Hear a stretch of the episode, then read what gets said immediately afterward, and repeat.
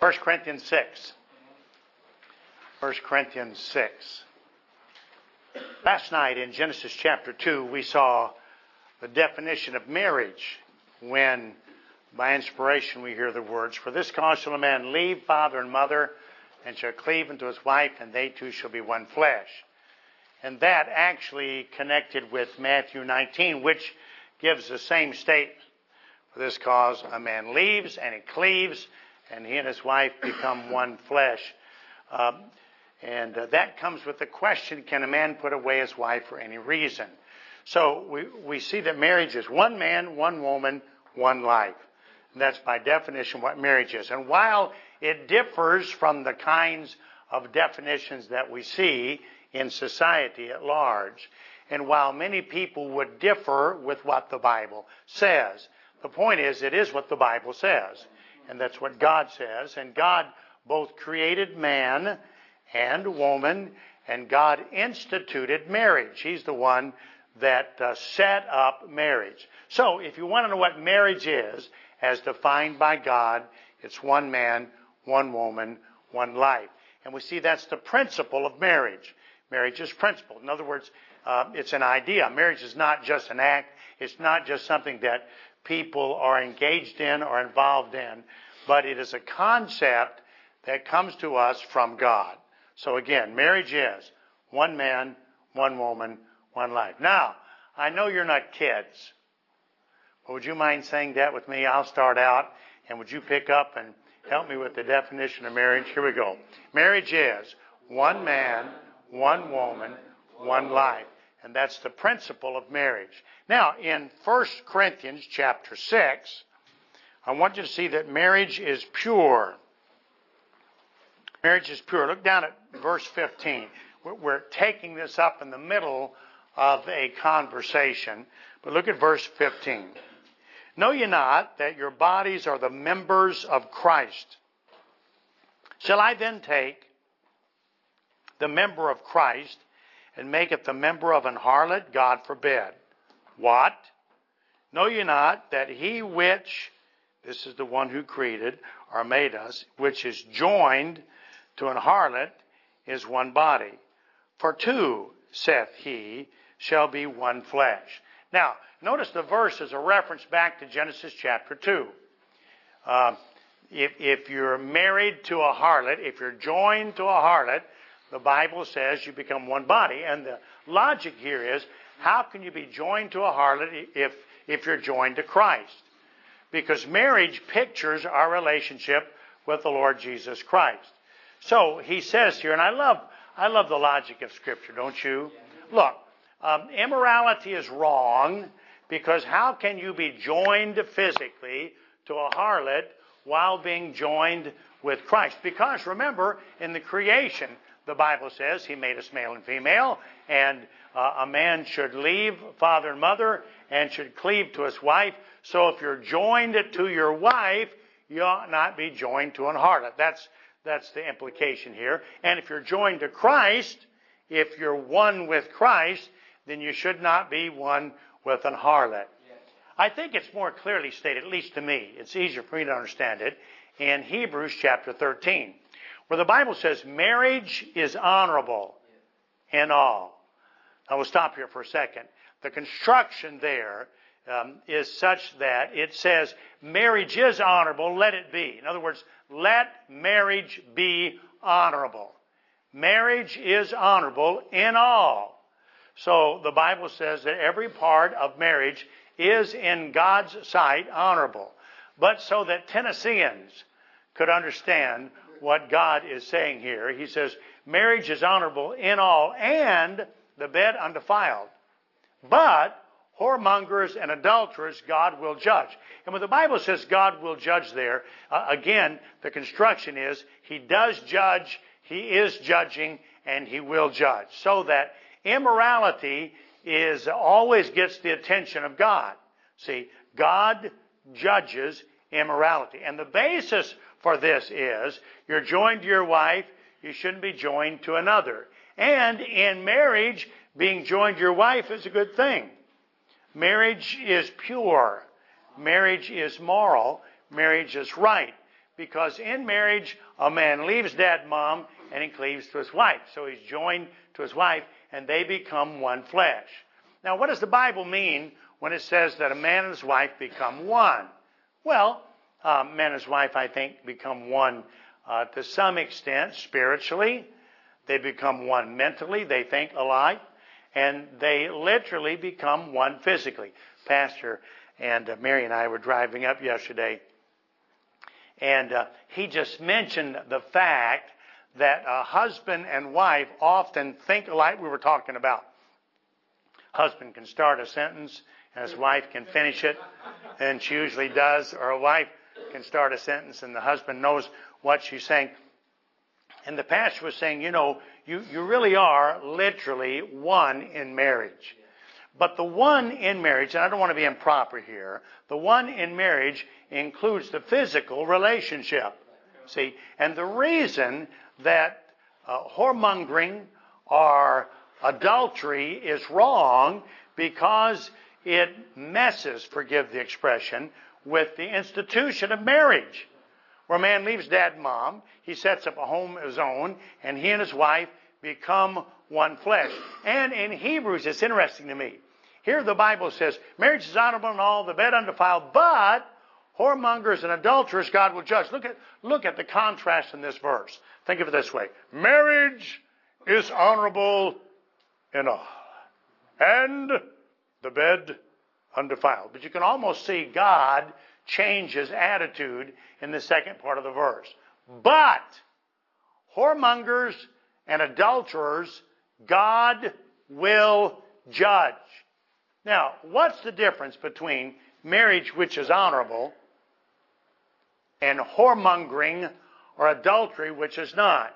Adultery would be a man acting toward another woman like he should act toward his wife, or a woman acting toward another man like she should toward her husband, literally.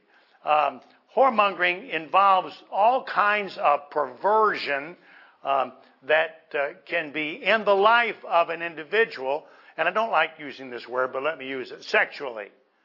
So that here, here you have a union physically in marriage that is honorable in all, and the bed is undefiled. But whoremongers and adulterers God will judge.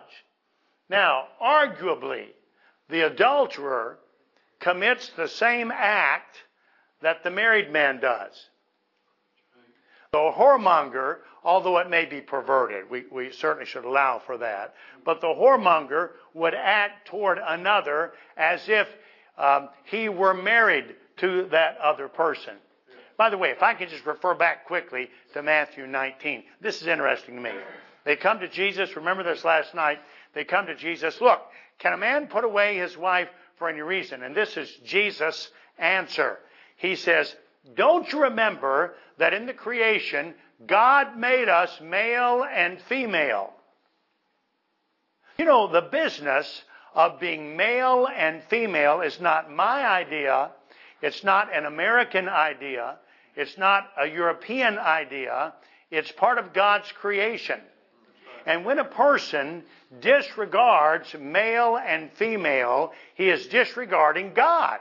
See, that's why uh, homosexuality is such a wicked, filthy, godless sin. Now, I, I don't know if this is always true, but I think um, I think a, a great percentage of men, either by nature or if you want to argue by choice, I think I think homosexuals make up fewer in the population of men than we have been led to believe.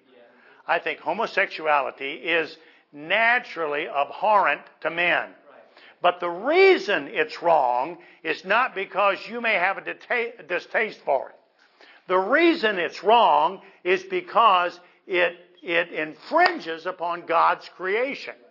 So that in the creation, God made us male and female. Okay, so Lord Jesus, can, can I get a divorce? Okay, let me remind you of something. In creation, God made us male and female. See, so that, that creation and the distinction of the sexes go hand in hand. They're important. They're together. See, it's very important. So that a man being, um, let's see, what would the word be here that's not improper? A man being improper with a woman who is not his wife is wrong in God's sight, just like a man being improper with another man. You catching on to this? In other words, most men would be uh, upset generally. Uh, most. I understand socially how this is going, but still, most men are men. And most men don't have an attraction to other men. But if you do, in God's sight, you're wrong only as a man who is a heterosexual that treats other women like his wife. See, it's the same business. In other words, you may say, well, I'm not a homosexual. Okay, fine. The question is not, are you not a homosexual? The question is, are you pure? See, because God made us male and female, and in marriage, that which is right is wrong outside of marriage. See, so it may be right in marriage, but outside of marriage, it's wrong. What, what society has said is if it's wrong outside of marriage, then it's wrong inside too. Have you ever heard the statement that a wife is simply a legalized harlot? Have you ever heard this? Okay, it's, it's greatly promoted. The idea that there's something intrinsically evil or bad or wrong with a sexual union. There's not. See, because in marriage, it's honorable. Marriage is honorable in all, and the bed and undefiled. But whoremongers and adulterers, God will judge. Okay, so what's the difference between God honoring, good, it's pure and all, and the judgment of God comes down upon this person? What makes a difference? And the answer is marriage. That's the answer. So a guy says, okay, we love each other. That's not the issue. The issue is, are you married? Uh, but we're great friends. That's not the issue. The issue is, are you married? Then if you're married, there are certain things that are right, that are good, that are moral, that have the blessing of God upon them, which literally bring the curse of God outside of marriage. You know, it's amazing. Social, we call them, social diseases. Things like herpes and so on and so forth. Social diseases do not happen in marriage. And by the way, you can talk until you're blue in the face. Um, AIDS, AIDS does not come about because of a marriage relationship. Somebody says, well, sometimes don't married people have AIDS or can't children be born with AIDS? That's all true, but the origin wasn't a simple marriage, see? Because marriage is honorable by God. Mar- marriage is pure, but what, what happens outside of marriage is not. Okay. Now, then marriage is what makes the difference. Okay, so the difference should be different. What, what's that? The difference. The difference between marriage and single should be different. In other words, a married man should act differently than a single man, and obviously, a single man should act differently than a married man. And a man who's married should act differently around ladies who are not his wife, to whom he is not married, just like a, a man who is unmarried should be uh, different in his actions around your wife. See, the difference, marriage or single, should be different. Okay. Now, I'm, I'm always asked this question because we, we work a lot with teenagers. I just love working with teenagers, and I love preaching to teenagers. And we have them by, by the hundreds at the ranch in the summer. And I'm always asked the question, or I'm often asked the question, can a guy, can he hold hands with a girl? Uh, can he? Um, can a guy kiss a girl good night? Well, uh, if, if you take seriously the fact that marriage is pure, not only is it a principle, but it's pure, marriage is pure, and it's honorable, and God smiles upon marriage, but God literally judges immorality, then the question is, what can a man do? What can a lady do uh, with a person of the opposite gender to whom he or she is not married. I've had teenagers say this to me. Holding hands means nothing. Okay, well, if that's true, then why do it? if holding hands means nothing, I mean, if, if a guy is a guy and holding hands means nothing, he's weird. I'm sorry to say it that way, but he, he's not made right because it's supposed to mean something. See, um, suppose, uh, suppose, now this is just an illustration, so don't get carried away with this, but you know Brother Les, don't you? You know Brother Les, all right. Um, Brother Les is really a likable guy. I really enjoyed being, Mary and I enjoyed being in his church. He's got a wonderful wife and he's got great kids. And I, I, uh, like any man that has great kids. So he's got a wonderful wife, great kids. I, I enjoy being around Brother Les. Okay. As I said last night about Brother O'Gorman, don't you think that as a brother in Christ, literally, genuinely, I should love Brother Les? That, that, that doesn't make you uncomfortable, does it? Okay, I should love Brother Les. Okay. So suppose, um, suppose Brother Les and I went on the mountain hike together. Okay. And suppose on the mountain hike together, Brother Les says, Brother Bill, let's go on the mountain hike together. And so suppose we're skipping down the ma- mountain hand in hand, skipping uh, down the mountain together. Okay. Well, would that strike you as weird?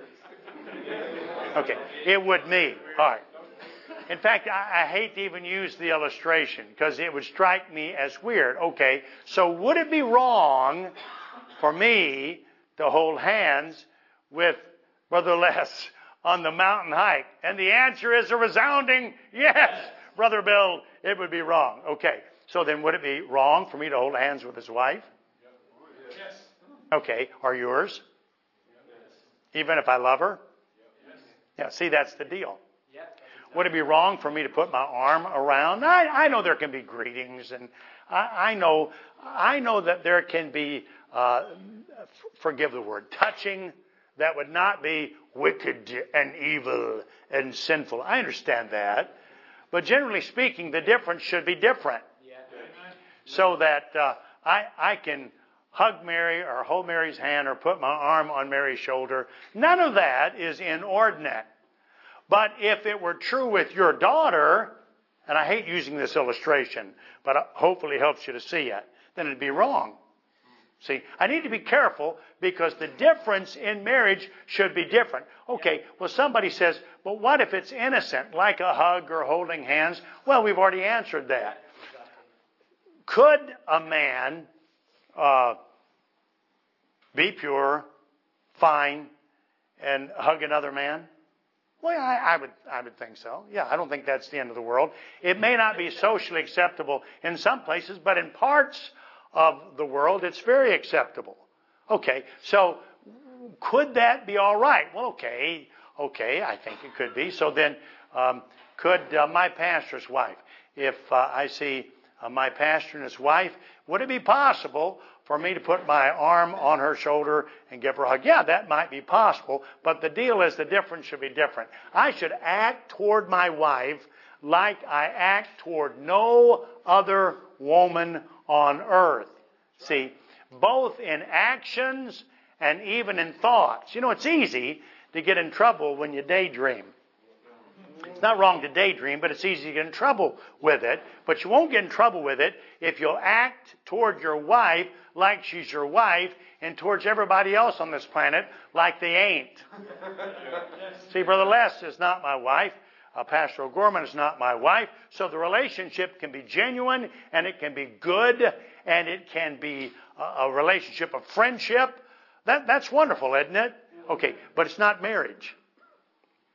See, because marriage is one man, one woman, one life, where a, a son leaves dad and mom to be joined to his wife, and they two become one flesh. Now, to me, this is thrilling. It's thrilling because while marriage is intimate, and again, it's a little uncomfortable language, but while marriage is intimate, it's not impure. See? It's amazing to me how the world misunderstands that.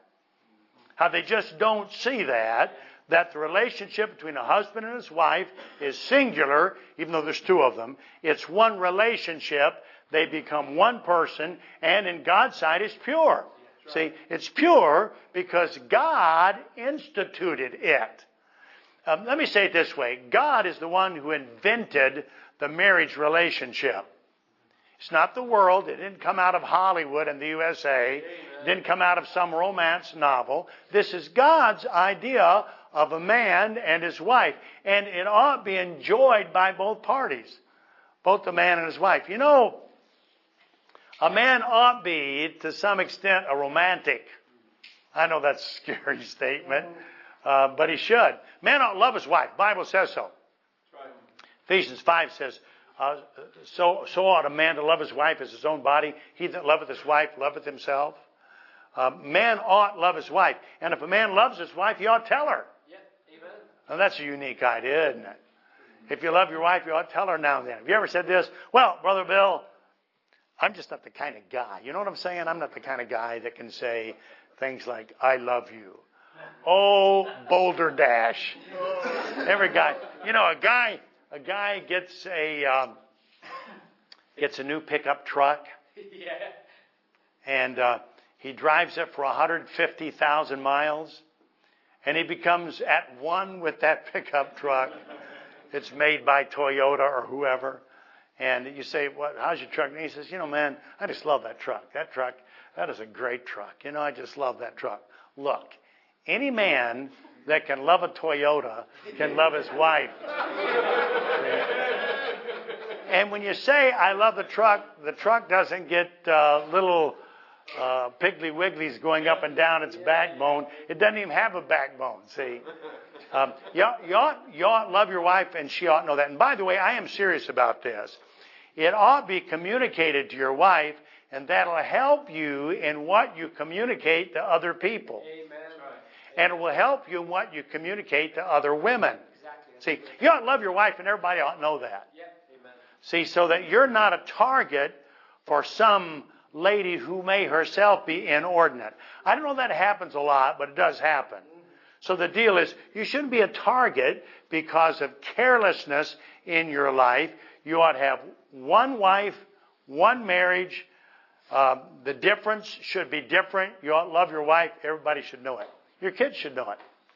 It's healthy for your kids. It'd be great for your kids to learn that dad loves mom, mom loves dad they're in love. And you know, your kids ought to appreciate that being in love is like my parents, not like uh, Hollywood. Amen. See, because Hollywood it's all a sham. Um, even if the story is good, the people who pro- uh, portray the story, we call them actors. What does that mean? It means they're hypocrites. That's what the word means. It means they're, they're not what they appear to be. Well, we allow for that in acting, do we not? I mean, the Christian school puts on a play, and and you got somebody that's the mean guy in town, and somebody that's the nice guy in town, but they're just acting. Okay, that's fine, but that's not what marriage is. See, marriage is one man, one woman, one life, and it is a responsibility where each individual in marriage acts as they should toward their partner and acts not that way toward anybody else on the planet. See, so I'm not, I'm not to act to other, um, could you use humor with a lady who's not your wife? Of course. Could you joke? Of course. Could you tease? Of course. But be careful that it's different than what it would be with your wife. See, in other words, every aspect of your life um, needs to be different so the difference, marriage, can be different. And by the way, if you're carefuler, is that a word? If you're more careful. If you're more careful in little things, then you probably will never have to battle the big ones. See, in other words, if you just act towards your wife like your wife, and if everybody recognizes this man doesn't act toward anybody else, male or female, as he acts toward his wife, that's the idea. Because marriage is pure. See, not only is marriage principled, but it's pure. And that's a wonderful thing about it. You don't, you don't have to uh, be embarrassed by um, are, are a little uh, defensive uh, by your relationship to your wife. You probably you probably ought to show affection properly uh, before your kids and, and probably in front of everybody else. Now, obviously, that would have limits. You got a brain, you can use that. So it, it would have limits. But the point is, it ought, it ought to be obvious. In other words, it should be obvious that I'm married to this lady, that I love this lady, that this lady loves me, that we are one, and that we have a relationship that's pure. And that the difference is different. And, and while holding hands could be considered um, innocent, whether it is or not, it's not the point here. That's not the point I'm making. The point is, it could be considered by many people who are Christians as innocent. Okay, maybe it is, but my marriage is different, and the difference, marriage, should be different than my casual livelihood with other ladies on this earth. See, marriage is principled, and so you got one man, one woman, one life, and marriage is pure, so that a man can enjoy marriage with great conscience, can love his wife, and can set her apart as being different than anybody else. Jealousy is a terrible thing, isn't it? Jealousy in marriage is a terrible thing. Now, it's not wrong in the sense that I should be jealous of my wife in the sense that she's mine and that's she's nobody else's. I'm hers and I'm nobody else's. That's fine. But to have a relationship with another woman that would make your wife feel uncomfortable is both stupid Yeah. and wicked. Amen. See, it's not right. Amen. It's not the way we're to act. See, because marriage is pure and marriage is different. How do we know that? Because the Bible says, For this cause shall a man leave father and mother and cleave to his wife, and they two shall be one flesh. And in light of that, we find out that marriage is to be permanent. And in light of that, we find out that marriage is considered by God to be pure. See, and it should be.